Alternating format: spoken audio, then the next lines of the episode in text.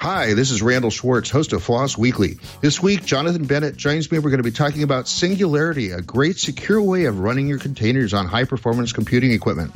You're not going to want to miss this, so stay tuned. Podcasts you love from people you trust. This, this is Twit.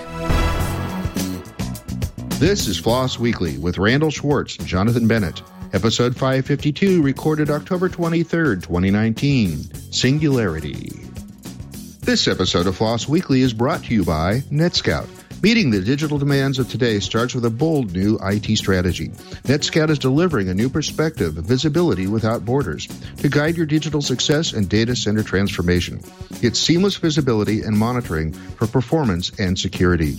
See how at netscout.com and by Worldwide Technology.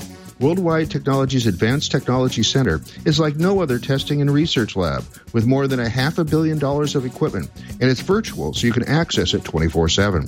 To learn more and get insights into all that it offers, go to wwt.com slash twit.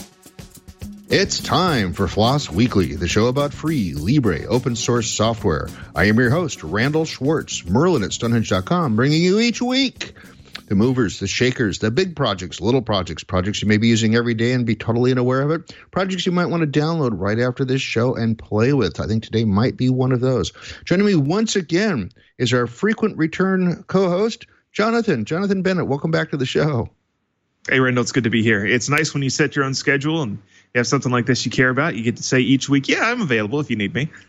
yeah, yeah, and you were the you were like the only one that was able to say yes to this week. So that was I, I always appreciate it when I have at least one person that can be a co-host because this show is actually very difficult to do without a co-host. I've done it once or twice in the past, and mm-hmm. it's no fun because one of the things we like to do with our co-hosts is uh, hand off so that we can regroup and uh, it works both directions. It works both, uh, you know, from the co-host to me, and then from me to the co-host. Is that, you know, we we get to after about six or seven questions, we kind of dry up a little bit. It's just natural, and so we like to be able to hand off. I am this week uh, back in my home. I'm in home for another couple days, and then I'm off for another two week trip um, down to uh, San Jose and down to Tijuana. So you'll see a couple of uh, instances of this show from what we like to call the Tijuana kitchen set with the magnets that have moved. All the magnets have moved. Um, this week is an interesting show. Uh, we've got uh, a couple of guests on, um, and we're going to be talking about singularity. Singularity uh, is gonna, we're going to be talking about that with uh, Gregory Kurtzer and with uh, Eduardo Arango um, Gutierrez. I probably murdered his name, but uh, I should be able to pronounce it pretty well since I'm speaking a lot of Spanish these days. Um, and Singularity uh, looks like it's a project that manages or helps you manage containers. And of course, containers are all the rage. You might know that from things like Docker and things like and and uh, other uh, uh facilities and and stuff like that. It looks like this sort of came out of the high performance computing arena or the enterprise computing arena. And I don't know what distinguishes Singularity from any of the half dozen other projects that we've had on this show uh, that are also covering the same area. So that's probably going to be one of my first questions that I'm going to be asking these guys when we bring them on in a few minutes. Uh, um, Jonathan, anything you can contribute to that?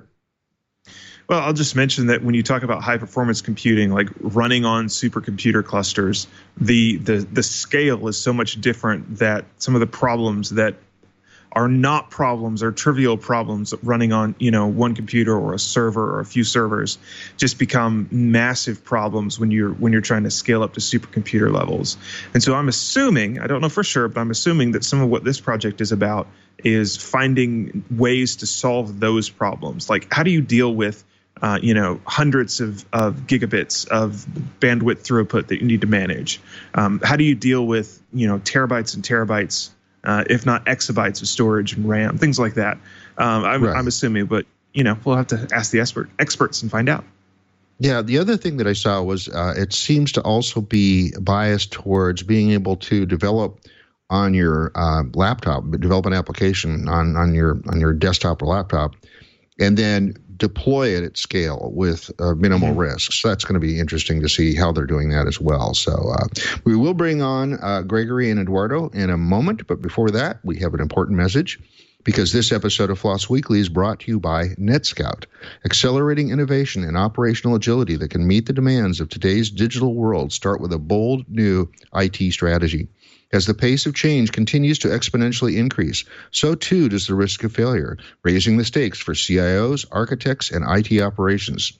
Simply put, digital transformation has changed the game. But NetScout has a different perspective, one that was built for the era of digital and data center transformation. It's called visibility without borders. This real time visibility extends to wherever your technology infrastructure and business applications reside. As the world leader in transforming packet data, NetScout's smart data delivers high resolution and continuous monitoring across any network, data center, cloud, 5G, and more. Already in use, monitoring and securing some of the world's most critical commercial and public service infrastructures. NetScout's next generation level of visibility provides the holistic perspective that IT teams are seeking. See more at netscout.com. That's N E T S C O U T.com. And we thank NetScout for their sponsorship of Floss Weekly. And now let's go ahead and bring on our guests. Let's start with Gregory. Gregory, welcome to the show. Hi there. Thank you so much. Hey, and where are you speaking to us from? I am in Berkeley, right across the bay from San Francisco. Cool, cool. I've been there many, many times. I used to work down in the South Bay, so uh, I haven't been back in a while because most of my clients aren't there anymore. Uh, let's also bring on um, uh, Eduardo. Eduardo, welcome, welcome to the show. Hi, uh, pleasure And where to are you? here. And I'm in Cali, Colombia. You're in you're in Colombia. Yeah, very far. Cool. you know, that's that's actually one of the few countries I haven't been to yet. I've been to uh, 62 countries, uh, and I've been to Venezuela before it got weird. And know, of course, I've been many times to Argentina and Brazil. Uh, Brazil before it got weird. Everything's getting weird in the world. Anyway, but I haven't been to Colombia yet. I have lots of friends that uh, have been there, though, so that's pretty cool. So let's start with you, Gregory. Uh, give us the 30,000 foot view. When somebody's reaching for singularity, what problem are they trying to solve? Well, historically, uh, you guys kind of nailed it. It was originally it was developed for high performance computing use cases. Uh, my background is about 20 years of high performance computing, working for Department of Energy, and uh, about five years ago, I was tasked with integration of container technologies into these big supercomputer systems. Uh, couldn't use what was uh, existing and currently being used within the uh, the community for several primary reasons. Uh, first one is security. Uh, second, really, is just about software integration, and then third is hardware integration. And how do you uh, how do you implement a container system that's really designed for running root level services onto a platform that may have 10, 100, or even thousands of different users on there, none of which are allowed to have any form of root access? And how do you do how do you do that? So, uh, existing container technologies were kind of ruled out across the high performance computing space uh, by pretty much everybody. Uh, I create. I, I, took a stab at creating something. I have a, a long term background in doing open source projects and operating system design and, and whatnot. So I took a stab at creating it, prototyped it, and very quickly it took off within within the supercomputing realm. Uh, we have about a 90, 90 plus percent market share within supercomputers at this point. So wow. it's uh, it's been quite a journey. So, what were some of the challenges you faced when you uh, can't have root level uh, processes, or, or, how to how to box in root level processes? Well, so you you just kind of you just kind of hit the nail right on the head. Uh, you you can't have any root level processes running on a supercomputer that that is controlled or uh, influenced by any non privileged users right? Mm-hmm. Again, you could have you can have hundreds, thousands of users on these systems, none of which have root. And how do you properly allow them to run a container or an environment that they have created with their applications and data and whatnot that they may have created on a laptop or on another system and then move that over to a supercomputer which they have access to? And how do you do that in, in such a way that doesn't give them additional privileges, right? So the first step is, well, you need to make sure that when they run the container, they're running it as themselves. There's no root level daemon. You do it completely rootless. And uh, once they're inside the container, again, if they can bring their own container, they might do something like, well, set their own root password or install sudo or uh, potentially other, you know, somewhat malicious things. How uh-huh. do you enable uh, security? How do you block all privilege escalation such that you can be confident that they're going to be the same user inside that container as they are on the host? And that was really the the the first initial problem that we set out to solve, which was really the the security implications of how do you do this uh, on a supercomputer? Then how do you then take it to the next level? How do you do this through a batch scheduler? How do you do this with parallel jobs, MPI jobs? How do you do this with parallel file systems, InfiniBand GPUs, and all of the typical type of stuff that you have on these big supercomputers? And then how do you do it without a performance hit? So that was the initial problem that we solved and uh, or set out to solve. And uh, yeah, it's it, as a result of us, I, I guess, doing okay at it. Maybe uh, we got we got pretty pretty significant uptake.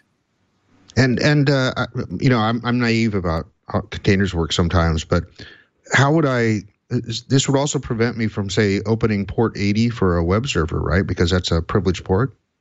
Well, so one of the things that we do, we abide by POSIX standards and uh, POSIX limitations as much as we possibly can. So, uh, if as a unprivileged user on a particular host, you have the ability to open a port on port you know, under 1024, port 80, for example. Well, if you can do that on the host, you can do that inside the container. Uh, we don't do mm-hmm. anything to uh, to break or enable additional privileges uh, on the okay. host. So it really just comes down to, you know, again, just leveraging standard POSIX security rules. Cool, cool. Eduardo, what's your relationship to the project? Well, it's pretty much kind of the same, but uh, I took it from the open source perspective. So I was a system admin at a local university here, and okay. something around four years ago, the main uh, professor at the university told me, "Hey, we should try running containers in the university data center." And I started to play with Docker, with LXC, and I was feeling that that was not working for me. And after some research, I find out a very crappy web page made by Greg. uh, Greg is not a web developer. and um, I then jumped into GitHub, uh, forked the project, and started working with the project and in my data center. And I started to contribute back. And uh, after like one year of contributing, Greg just hired me. Like I became a full-time developer for Singularity. So that's how I became a part of this project. I was in a university. People were trying to use containers, and uh, I took the open source way of looking who's doing something similar and just contributing back. Well, you may be a little biased since you're actually working for the company now, but what did you find missing in things like, say, Kubernetes and Docker and and things like that that uh, that Singularity brings to you? Well, Kubernetes didn't exist four years ago. Uh, so oh, okay. Well, I guess that's a choice. yeah. So and and as Greg said, in in a HPC data center, what you are always using is a package schedulers, right? And my university, we were using HT Condor, which is kind of similar like Slurm. So you are always thinking on MPI, on parallel applications, and Kubernetes was not even on the roadmap for me. I was just, okay. uh, I have some users. I, I need to work with bioinformatic people, with mechanical engineers, with whatever. And I don't want to have multiple versions of Python in the same host. So right. my first take on container was uh, solving dependency issues. Uh, that was my first take on containers. Okay. And what's the, does uh, does uh, Singularity have the kind of coordination that Kubernetes now has? I mean, can you say, I want to create a cluster and this port needs to talk to that port on that server and so on? Does it have that kind of coordination? I could take sure. a stab at that. Okay. I was waiting like you were. Yeah, wait for Gregor, sure. yeah. So uh, I can take a quick stab at that. So uh, we are we really see ourselves as the container runtime. So if uh, if you want to integrate with a batch scheduler, or you want to integrate with Kubernetes or HashiCorp's Nomad or or Mesos, uh, okay. you can. We we basically we we support and we can inject ourselves into those environments. We're still working on Mesos, uh, but if if you're looking, for example, if you want to leverage Kubernetes and Singularity, and there's a bunch of additional security uh, facets that we've brought into Singularity since its original inception, and if you want to leverage those, uh, you can. And we have a direct integration now to Kubernetes. As a matter of fact, that was paid for and that was funded uh, by one of the largest secure fo- security focused uh, government organizations. I, I, probably leave it at that. Uh, simply yeah. because again we we approach security very differently. Uh, when we when we set out to build this container system i mean in a matter of speaking we did it with blinders on right? So we're, we're like just focused on hpc we're focused on the problems that we're trying to solve.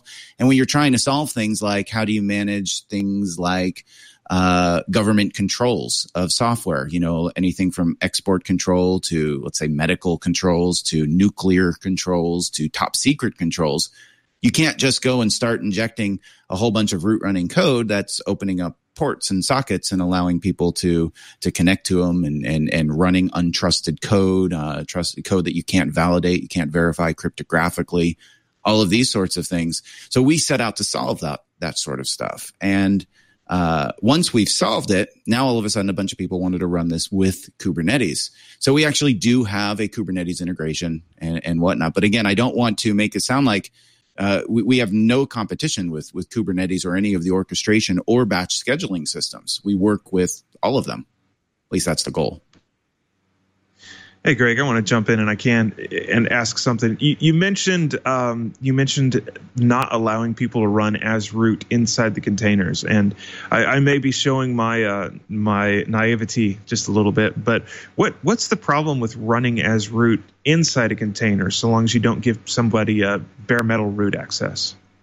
Ah, okay. So you just hit on a a big, in, in my opinion, it's a big confusion between containers and virtual machines which is you are running bare metal. A container is basically just an application that's running around some namespaces or around, around some limitations, but you are running on bare metal. So as a result of that, if you were to give, and I'm going to use the high performance computing system as the use case here to to explain this. So if you have, let's say we've got you know a bunch of systems on a bunch of users on the system, and I give these users access to run containers. Now, if they have the ability to gain root, we just lost all data security. We just lost network security. Uh, we we open ourselves up to denial of service attacks among every all these other things. And and as I mentioned, we're focused on controls, and we have to manage the compliance of our software controls uh, from a security perspective. That pretty much just loses the entire game for us. So if I am on a host and I am a, a supercomputer and I am a non root user, just a regular user, I want to run a container. I don't should not be able to have any mechanism to either open a root level port, uh, have access to any data that other users own or uh, that that system data. I shouldn't be able to see etc Shadow just because I can spin up a container, which you could do with root. Uh, so there's there's there's a lot of excuse me what you can do with with with the other container systems when running as root. Should be more uh, pedantic. So uh, in, a, in a very high level nutshell that's kind of the problem that we that we had to solve. And then we had to solve it we had to solve some a, a couple other facets as well which is how do you guarantee the trust of your container? How do you know that what you're running is is exactly what you are what you're intending to run and so, a couple of things that we've done differently our container format is somewhat different from the rest of the community. Uh, what most people in the community are focused on is the Docker slash OCI format, and which is an open format, and we definitely support that. But we found that it's at least in our use cases, it wasn't necessarily the most advantageous format to use. So while we can ingest and leverage all forms of OCI containers, we tend to you can almost think about it like you know we, we tend to package that a little bit differently. Uh, those of you that are familiar with rpm and debian files uh, we, we kind of see that rpm is to source code what singularity is to containers. We end up packaging that container into a single file. And that single file you can move around wherever you want. You can email it. You can you can put it on shared storage, on parallel storage. Uh, you can put it in your you know your your your your Dropbox and share it that way. It doesn't matter. And then once you download that, it's simply a file in your file system. So POSIX permissions uh, apply. So if I want to share this with Eduardo, for example, I can just open this up, open up those POSIX permissions on that file, and he can now just type in Singularity Shell and point it at that file. There's no archives. There's no there's no intermediary data. So instantly, even if it's a giant file system or a giant container, instantly he's now sitting inside of that container as himself getting all the access and all the necessary uh, uh, uh, privilege as he does as as himself. So it basically it's kind of like just you know swapping out your host operating system, but still having all access to all the data and all of your user uh, permissions and whatnot without opening up any additional security threats.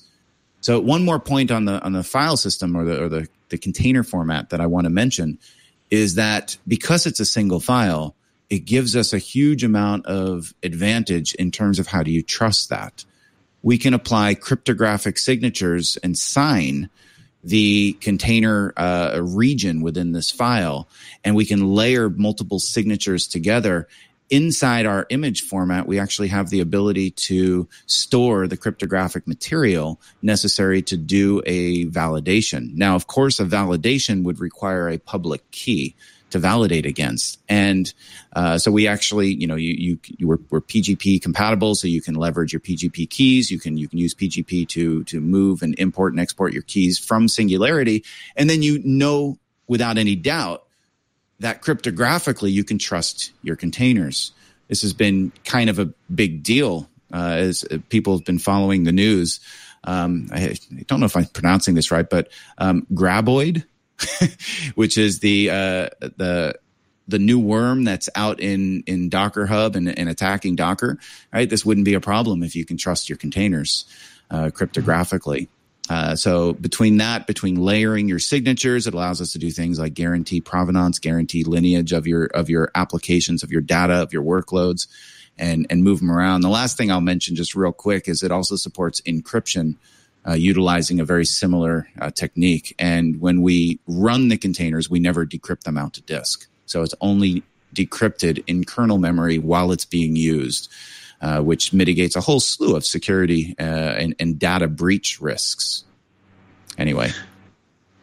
sure, I, I, know. I know one of the things that running with with Docker has always kind of terrified me is you start looking all right, what's going to be my base image, and you go to Docker Hub, and there are just oodles and oodles of images there and you go well wait a second some random guy just put all of these together you know so i, I say well this looks like the perfect image but how do i know what's actually running in there and uh, it sounds like this is a problem you guys have thought pretty deeply about and, and worked real hard to solve yeah that's it's a fantastic point. one of the things that that we uh, noticed early on is that the entire container community seems to think it's okay to trust downloading random bits of code that have no validation mechanism behind it, um, running them en route in production with part as being part of your production workflow. Um, yeah, what could I, possibly I, go I, wrong? yeah, I'm I'm not a huge security expert here, but uh, yeah, there's something there's there's a couple pieces missing there uh, as I mentioned, you know, my background is is in well, my background's actually in science, uh, in biochemistry, but uh, I, I, also I pivoted early in my career because I thought Linux and open source was was so freaking cool, and uh, decided to invest everything in, into that. Um, and we, we haven't mentioned this, but you know, my background actually is part of my background. I'm, I'm one of the key founders of CentOS, which you guys may may know of.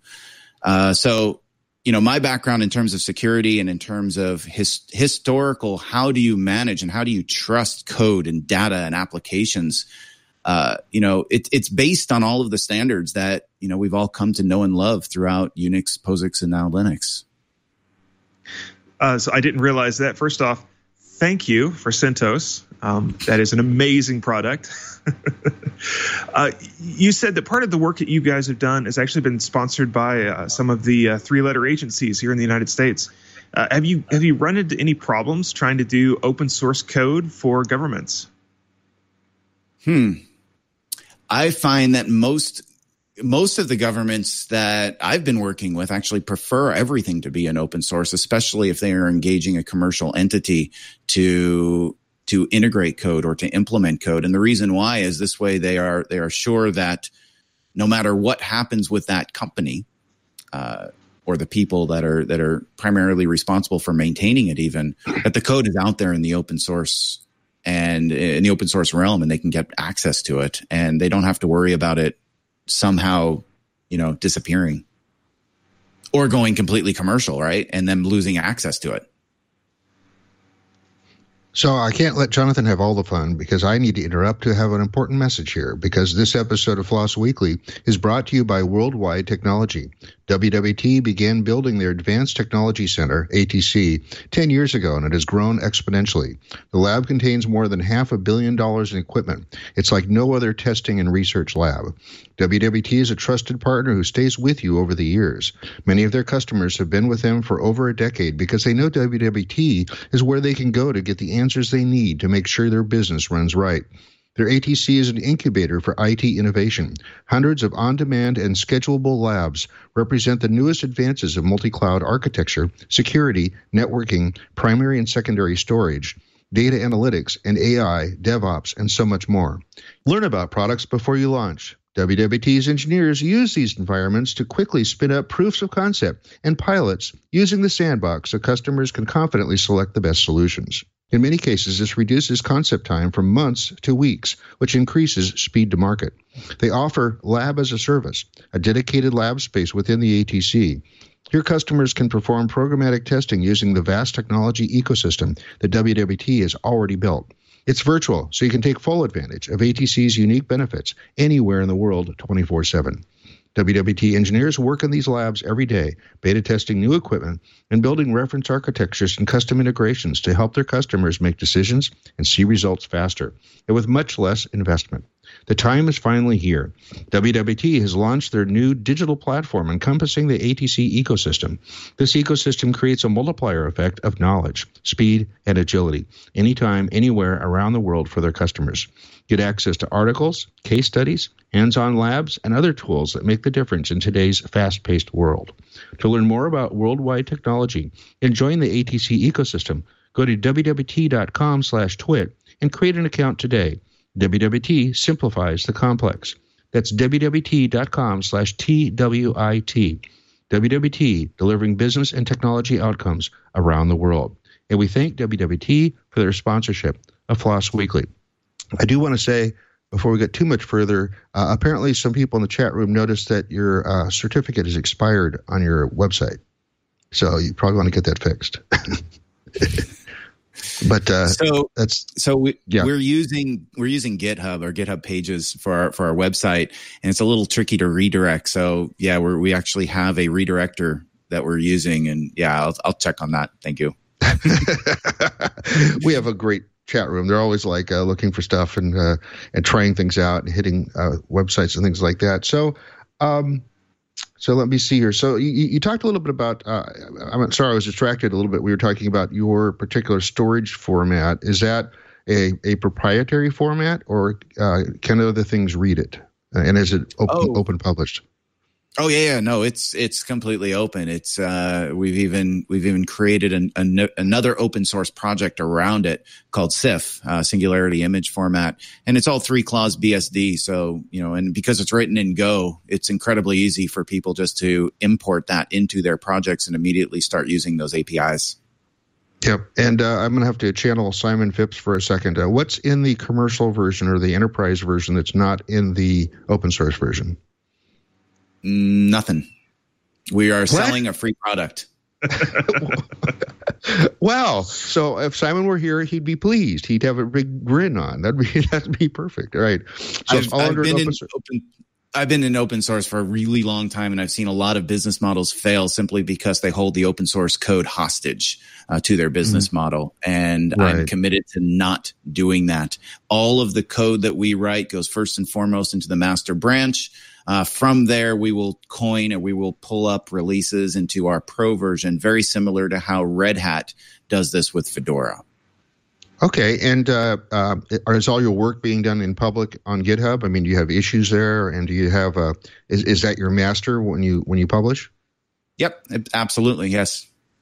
Wow, that is uh, commendable. So how do you make your money? Selling a free product. yeah. so we we basically we, we do offer we do offer a couple um uh uh, you can't call them enhancements really, but we basically that's what we support. Uh, one of the things that we learned early on is that supporting an open source piece of software, especially something as complicated as a container runtime, is a little tricky because people make modifications to it. People do weird, uh, uh you know, have have weird snapshots, or or they patch it themselves, and then or they build it in a, in an obscure and kind of weird way uh, you know, just just as a quick example, you know, the local state dir, whenever you're using, you know, AutoConf is is we're not using AutoConf anymore. Uh, I'm a fan of AutoConf. I'm one of the few, I think, but uh, but with that said, uh, when we were using it, local state dir incredibly important. It actually has to be a local state dir, so don't install it on NFS. Uh, you would be surprised how many people made that mistake, and as a result, they got very unpredictable results uh, with Singularity. So uh, we just basically said, well, we're going to support something that we know has a good starting point. And if somebody wants our support, they want our help, you're going to get pro. And uh, that was originally that was our first, uh, you know, go to market. You know, if there's any, you know, startup people and, and business people in here, uh, that was our first go to market. Is really, you know, let's let's take what we built and what we designed in the open source realm and turn that into our first product. Uh, we do have other code that we that you know is is cloud based cl- code. So if you go to cloud.sylabs.io, you'll see you know there's a container uh, repository there, something we call the container library. There is a build service. There is a key store for doing cryptographic validations and uh, of your containers and whatnot. Uh, all that code we never released open source because well you know the the goal of it was to be a cloud service. Uh, with that said, it, it's funny you know I left Department of Energy thinking that the whole world was up on the cloud because that's what we were told at Department of Energy, and we were the only ones who weren't, and we needed we need to get to it. And you know, I was surprised to hear as soon as we went to market with that, all these organizations basically said, "Well, that's fantastic, but you know, we're not going to host our data up in the cloud, so we want to run this on prem." So, uh, can you give us to us for for on prem? So we ended up creating a licensed version of that. So that is closed source but that in no way holds hostage to Singularity. Singularity is our open source kind of uh, cornerstone, you know, foundation piece, and that is completely open source, and it always will be. Three clause BSD, very free and uh, and open. Awesome, awesome. And by the way, an update on that uh, certificate problem. It's not yours. Somebody typed syslabs instead of scilabs. Ah, whew, thank goodness. your your shirt is just fine. Your I, shirt I is was doing fine. like live debugging here with our system administrator. Like, what is happening? Sorry. Sorry for the wild goose chase, but uh, but you know, sometimes we have a we have an amazing uh, chat room, but sometimes they're a little over enthusiastic. they just type things at random. I guess they're like they're like uh, you know the, the monkeys on typewriters sometimes occasionally. Um, Plutonium Short asks if I were to test this in a lab, what would I need? Where to start? Well, it's written in Go, so you need you need Go. Um, but aside from that, you can pretty much just you know install Go. We have directions of how to do it. Uh, we'll even you know give you the snippet that you just need to, to paste into your into your terminal. Uh, install Go, and then basically just build Singularity. Just check it out of uh, either a master branch or one of our releases, and build mm-hmm. it immediately from that point as a non-privileged user with rootless, completely rootless, no daemons running, you can start running any Docker container or any OCI container that you want. You can just type in Singularity shell, Docker colon slash slash Ubuntu or CentOS or TensorFlow or Python, whatever you want, and immediately you're sitting in that virtual operating system.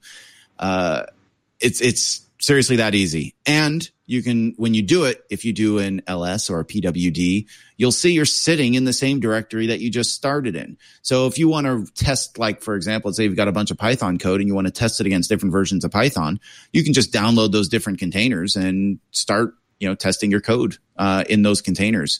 Uh, you don't have to copy anything around or move anything around. Uh, if you do want to be a privileged user or do anything with privilege inside the container, you have to start the container with privilege, which means you'd have to type in sudo singularity uh, shell, you know, docker colon slash slash nginx, or you can convert those Docker containers into the Singularity image format and do something like, you know, let's use TensorFlow as an example. Uh, it's, it's I'll talk through it, but it's much easier to see than it is. Uh, so the command would be Singularity build, say tensorflow.sif, and that's a local file. And then you'd say Docker colon slash slash TensorFlow slash TensorFlow. And you do need that just because that's their where they put it in Docker Hub. When you do that, it'll goes and builds this tensorflow.sif file and this file is, um, you know, it's a single file. It's, you can cryptographically sign it, but it's also executable. So you can take that TensorFlow file and stick it in your path. And when you do that, you can just now type in tensorflow.sif and people won't even realize that they're running inside of a container. Uh, so everything works exactly as if it were a standalone application on your host. So it's incredibly easy to deal with. Uh, it, I don't know. I, I think it's intuitive, but I wrote it, so I don't count. Uh, but people have told me that it's intuitive. So you could do something fun like make this the force command for someone SSHing or telnetting into a system. so we've actually had so there there are some uh, when when you're running on an HPC system, there are some use cases in which you do want to kind of uh, you know if you SSH into a system, you kind of want to land into your container. At some point, I actually wrote for for some people. I don't even think I ever even open sourced it because it was it was so embarrassing. But I wrote a bin singularity login program that if you change your shell to that, it'll automatically, as soon as you log in, it'll land into a container. So you never even know what host operating system you're running. That's brilliant. Uh, that that actually sounds like it might be a good system to use for creating honeypots. I like it. So one of the things that uh, Singularity is uh, is kind of known for is being able to run it on your laptop or desktop and push it uh, out to production. What is is this um, is this Linux only, or what do people do if they not running Linux on their uh, local machine? People don't run Linux everywhere. I know okay. it's the weirdest thing, right. but apparently. So, uh, what you can basically do. So, what we've done is, you know, I, actually, I'm I'm speaking somewhat tongue in cheek because you know I, I actually use a Mac um, mostly. I'm a, I'm a CEO now. You know what that means? I'm a salesperson and PowerPoint maker. Every now and then I get to work in Excel, and that's about it. Uh, but uh, so I, I spend most of my time actually on the Mac. Uh, one of the first things that we did was we actually made a Mac version of it. So you can do all of the same stuff. You can install. We have a Mac package. You don't have to build anything. You can just go grab it, install it on your Mac. It's you know, it'll look very familiar if you have a Mac. And then you can open up your shell and you can just type in singularity shell docker colon slash slash CentOS, hit enter. And it, it takes a couple seconds, but now you're sitting in Linux, you're sitting in CentOS on your Mac with your home directory. And just like it runs on Linux, except for it's running on your Mac. And uh, so you actually, if you ever want to run Linux on your Mac, you don't have to install, you know, VMware or or or um, uh, VirtualBox or, or any of those things, you can just now type in, you know, Singularity. Uh, it also works with X apps. So if you have a, uh, if you want to bring up a, you know, an, an X uh, client app, you can do that uh, through this as well. Just make sure you're you're starting with you know something like X Xquartz, and then it works. If you want to run it on Windows, you it does work uh, fairly easily with WSL2. So I'm not sure when Microsoft is or has released WSL2 um, as uh, stable, but as soon as that happens, it uh, it's incredibly easy to work with. The uh, Windows subsystem for Linux made that question a lot easier for a lot of us doing a lot of different things, doesn't it? yep. Yep. Exactly. Yeah. So we were really so, happy they did that because it made it, yeah, simple for us. Yes. Um, one of one of the things I like to ask, we are running running close to out of time. Uh, what's the strangest thing that someone has done with this piece of software that you guys are aware of? Oh, oh, Eduardo, you may have a couple couple points here to I, chime in on. I cannot but, answer because no. okay, so there was there was there was somebody, and I'm and he's gonna kick me later. I'm I'm blanking out on his name right now. Um, and I I shouldn't. Oh my God, he's gonna he's gonna kick me if he sees this. He created a project called Dolmades. Uh, I believe it's those like little grape leaves, whatnot wrapped up. But basically, what he wanted to do is he was always running, you know, Windows games on Linux through Wine. But Wine mm-hmm. is very difficult to set up for each individual game. So he basically said, well, if I containerize this, I can containerize the entire user space portion of the operating system into a single singularity file, wrap that around my game, and he now runs Windows games through Singularity, and I believe now he's done it in Docker as well. But everything works pretty much as you'd you'd expect it to. it just runs Windows games on Linux. Oh, that's brilliant! Yes, that is that is an outstanding problem with Wine. Um, all right. So before I let you go, uh, this this idea we we just touched on it of uh, you know taking something, running on your local machine, and then pushing it off to a supercomputer. Uh, what's can you give us kind of an idea of, of, maybe one of the big challenges of that kind of a, a jump in scale and what you guys had to do to to, to solve that problem? Well, one is do not do the singularity build from Docker. Uh, that's good practice that we are uh, spreading the gospel from Singularity. And it's because uh, we're facing now that your laptop is x86, right? But data centers like HPC clusters are not the regular x86. So that's why we are recommending in, and we are building uh, tools like uh, the Sylab Builder. So you can build your containers in the system, right? And that way you, you're going to get every drop of performance from that system. And no one is going to guarantee you if the container you are pulling from Docker is the same architecture. So although it is going to run, it is going to run with a performance lost.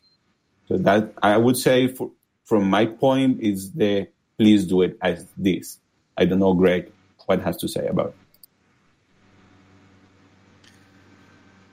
So from the the high performance computing perspective, there's actually some some interesting. I'm not sure it's directly answers, but uh, something I think it's important to recognize is when you run applications in parallel. Uh, typically, the way people do this on supercomputers is they share out that application like on NFS, or they share it out on a parallel file system and you you may have hundreds or thousands of compute nodes that are trying to run that application at once. Now, parallel file systems are really bad at uh, metadata operations because you typically have lots of object servers, right, where the data is stored, but the metadata operations all come through usually a single source. Uh, it, well, in Lustre's case, it's a single source. And uh, even with NFS, this is a this is an area for bottlenecks. So as you start to scale out your application, you start to see a lot of uh, issues with that. So let's say, for example, running a Python app, and that Python app may do one to 200 metadata operations if you have a lot of different modules and you have a lot of different, you know, uh, say you're doing a PyMPI type job. And now you're running that on 10,000, uh, across 10,000 processors. Now all of a sudden, I mean, the amount of metadata operations you have basically causes you to do a distributed denial of service attack to your file server. And in some cases, you can actually block your file server to all users for, you know, I, the longest numbers I've heard are about 30 to 40 minutes. The entire cluster file system is offline while it's trying to load up this application on all these nodes. Wow. By simply installing it, installing all that, app, that same application into a singularity container and then putting that singularity container on the exact same file system, right? What did we just do? Well, we just consolidated all of our metadata operations from hundreds to just one per node. This means that we can now, we, we took that same job where we were getting about a 30 to 40 minute startup uh, delay and we brought that down to six seconds. Uh, aside from that, there's pretty much no performance delta, but there are things that you have to consider when you start talking about uh, scale. Uh, Jonathan, you mentioned this right up at the beginning, and yeah, that's exactly true. Uh, the problems that you you you have when you're not talking at scale uh, are massively different than what happens when you start scaling your applications. And the type of applications that we're scaling and the type of workloads are so significantly different from cloud native, right? Cloud native and what the hyperscalers are doing. I mean, they're they're they're scaling gigantic, but it's a really different scaling problem, right? Because services, I mean, for the most part, they're, they're, sitting idle. They're sitting at a select call in an endless loop, waiting for something to happen. Even a very active service is pretty much idle for most of its life. where a computationally focused application is is you know spinning on that CPU or thrashing around in that memory or hitting that GPU or network or file system as fast and hard as it possibly can. And as a result of that, you, you, you can't oversubscribe. You have to, you know, be, think very carefully about your consumable resources on every, on every host. And you have to make sure that you're scaling as efficiently and optimally as possible across, um, you know, a lot of systems. And of course, this becomes a bigger issue the more and more you scale. So Singularity was developed kind of with this in mind, right? How do you keep operating system noise to a minimal? How do you remain as lightweight as possible? How do you uh, make efficient uh, your your file system calls, your metadata calls, and uh, how do you not get in the way of things like MPI and uh, and and you know high performance uh, critical applications, and uh, and then how do you also fit within that architecture and the security model? So these are the things that Singularity was originally developed for. But the one final note that I want to leave on is, you know, we we built this thinking of only high performance computing and we learned about all of the different use cases and how interesting people how interested people are in these sorts of things and how much we've simplified the idea of containers so much after we we kind of spun up Sylab. So we spun when we spun up Sylabs, we thought really we were going to be focused in high performance computing. Uh, and much to our surprise, about half of our customers have nothing to do with high performance computing right? We have a lot of customers that are, and, and a lot of interest from people that are like high security. They're doing things and they, and they have to, they have to absolutely trust their environment. They have to guarantee provenance of their data. They have to, uh, encrypt their IP and their data in such a way that they can on ramp into cloud environments without uh, leaving their their data wide open in on S3 or you know whatever whatever backend storage system uh, it is. So it's really been interesting for us how how what we've solved is useful in areas that we didn't even anticipate. And as a result, we've been growing our company kind of in these directions as well. So as people are thinking about containers and people are thinking about security of containers and uh, usage of containers, I think Singularity is a really uh, low barrier of entry, easy way to get involved in this, an easy way to get developing on containers and using containers. Uh, and we have a fantastic community of people. So if anybody wants to join, I am. Uh, I, we'd be very. Uh, we're very welcoming. We we love to have people, you know, join and be part of what we're doing. So, and thank you for this opportunity to chat with you guys. Yeah, we're almost out of uh, time. Sorry, go, one go ahead, note that I, I want to leave is that we have been talking about MPI and TensorFlow like for the whole interview, and we haven't mentioned the buzzword, right? GPUs. One of other things that Singularity was designed from scratch was to be able to plug into GPU systems or InfiniBand systems and just make them work out of the box. And that's part of the architectural design of Singularity. Cool, cool. Uh, yeah, we're almost out of time. Um, and we didn't even get to blockchain, so I don't know what's going to happen there. Sorry, it's a it's a running joke for us. um, is there anything uh, we didn't cover that you really want to make sure? You might have actually just done this, but is there anything we didn't cover that you want to make sure our audience is aware of before we have to let you go? Let's uh, start with Gregory. So I, I, I, think I may have jumped the gun on, on my my it's okay closing monologue. yeah, that's fine. So, if, if that covered it, that's fine.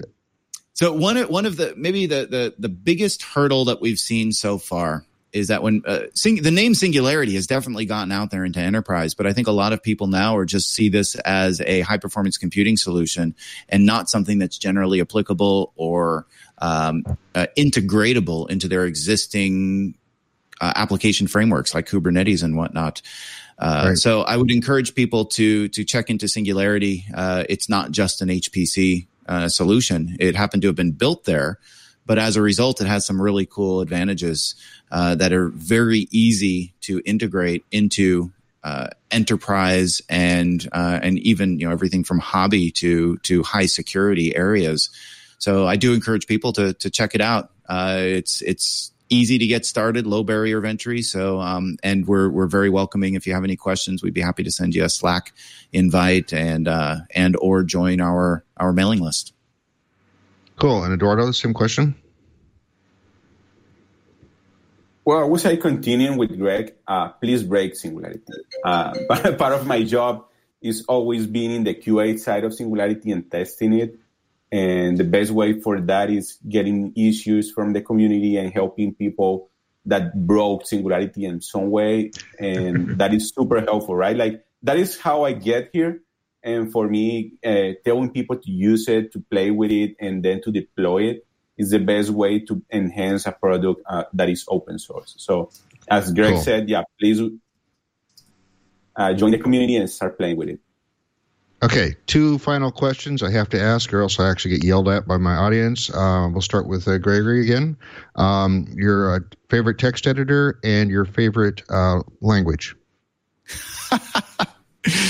uh, guy, you guys are going to judge me, aren't you? So, um, it's our job. So, so Vim, text editor. Uh, and yeah. uh, I was recently asked to do some coding on a whiteboard. And I have to say, people that can code on a whiteboard are truly remarkable. I am a fool when it comes to coding in anything that's not Vim at this point. It's all muscle memory. And uh, sure. uh, I just can't do it. It's like a blocker for me. So, okay. Vim, in terms of languages, uh. I initially, my first language I learned was C. Uh, okay. And then I got really lazy and picked up Perl. This was about Yay. 20, 25 years ago. And I Yay. stuck with Perl for a very long time. And I picked C back up when I started with Singularity. And uh, um, now I it's between C and Perl. Okay. Well, you know, you keep saying the right words. That's good. I like that. That's very nice.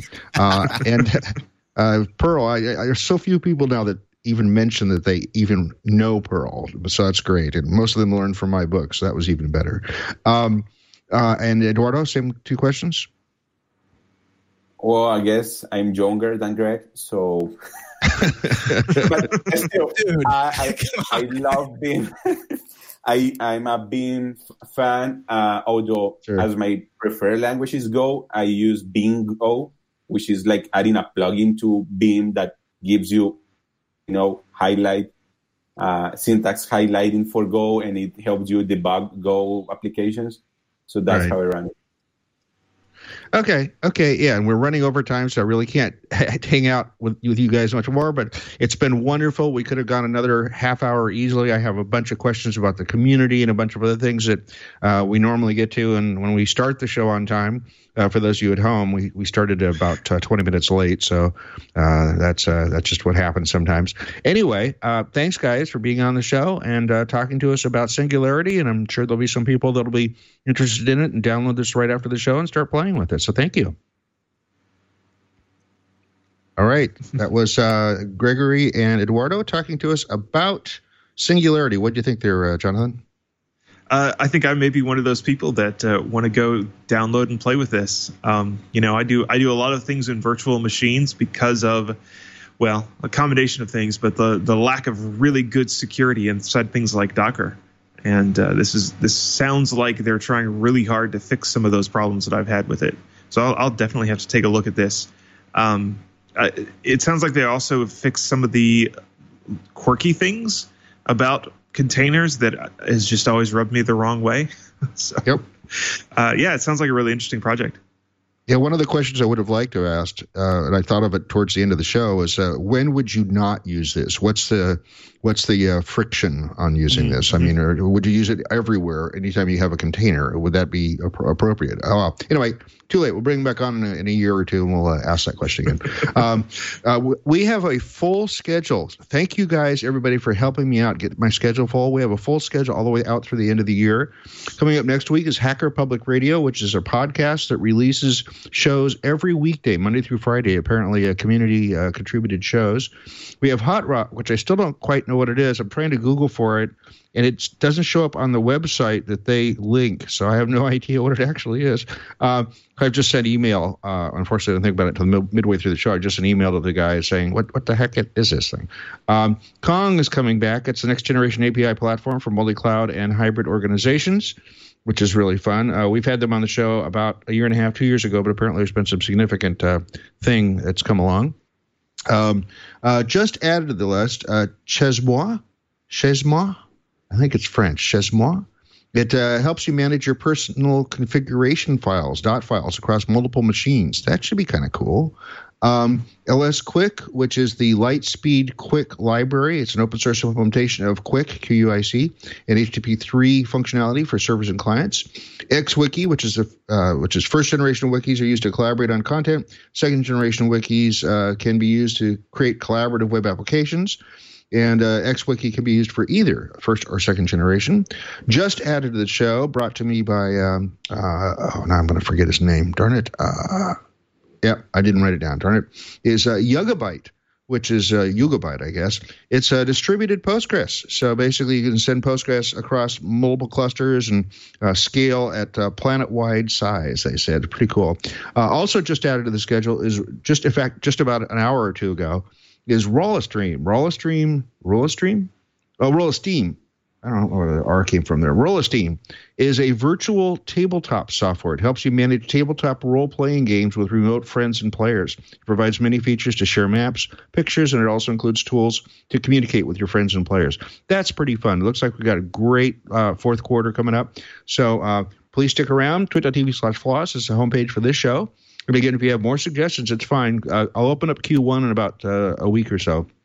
Um, so if you have any suggestions, have the project leader or community coordinator email me, merlyn at stonehenge.com. Um, and uh, you can follow us at, at Floss Weekly on Twitter. You can follow me at, at Merlyn on Twitter. Uh, you can also join us in the forum at twit.community. Yes, that's the URL. It's twit.community. Okay. I don't have anything to plug right now. I'm actually sort of past everything that it's going on. Oh, no. I will be at the uh, the Google Developer Expert Summit this weekend in San Jose, so you might see me out and about on the streets there. Uh, of course, if I'm on the streets, I'm not at the conference, so I guess it's not very good. Um, anyway, so that's going to be fun. Oh, the chat room is telling me that the uh, this the Hot Rock is actually on their GitHub, but uh, I will have that fixed by next week. So we'll uh, we'll get the actual uh, things on that. Yeah. Uh, anything you want to plug there, uh, Jonathan? Uh, so I'll mention you can follow me on Twitter at JP underscore Bennett and uh, look out each Friday over at hackaday.com for my weekly security article. And uh, send me uh, send me your tips over on Twitter, and I'll get them written up. Cool. Okay, and I've just been told, uh, whispered in my ear here, that Hot Rock is addresses the challenge of transforming raw logs alerts and time series data into real intelligence without the traditional limitations of scale, extensibility, or high cost. Boy, they could use this at uh, ZipRecruiter. Actually, probably point this at them. Anyway, uh, we're way over time. So, uh, Jonathan, thanks once, once again for stepping in and having your schedule be so flexible. And uh, mm-hmm. you have saved my bacon one more time. So, thank you. Thanks so much.